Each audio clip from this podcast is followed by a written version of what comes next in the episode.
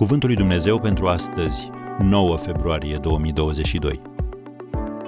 Pune în practică Cuvântul lui Dumnezeu. Cine își va adânci privirile în legea desăvârșită și va stărui în ea ca un împlinitor cu fapta, va fi fericit în lucrarea lui. Iacov 1, versetul 25. Pastorul și autorul american David Jeremiah povestea despre un cunoscut profesor universitar care și-a petrecut o vară studiind la Ierusalim.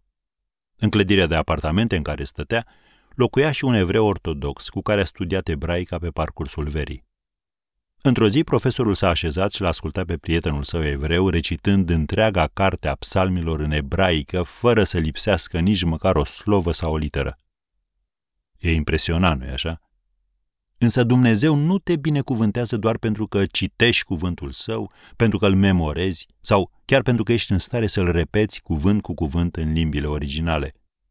Dumnezeu promite că îi va binecuvânta numai pe cei ce fac, împlinesc ce spune cuvântul său.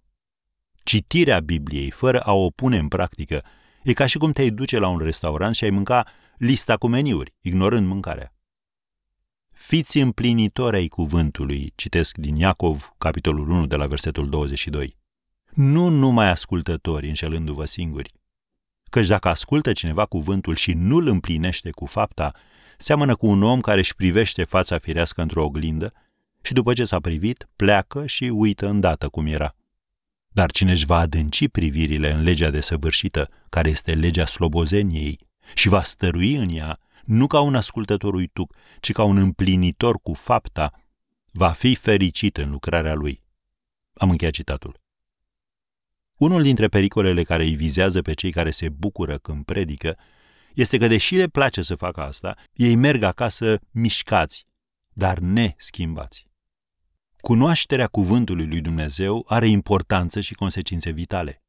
Dar o aprofundare temeinică a scripturilor poate să ude rădăcinile mândriei spirituale din inima ta, din cauza căreia aprobi scripturile, dar nu le aplici.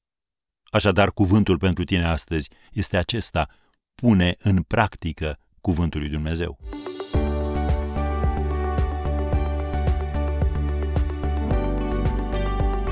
Ați ascultat Cuvântul lui Dumnezeu pentru astăzi, rubrica realizată în colaborare cu Fundația SER România.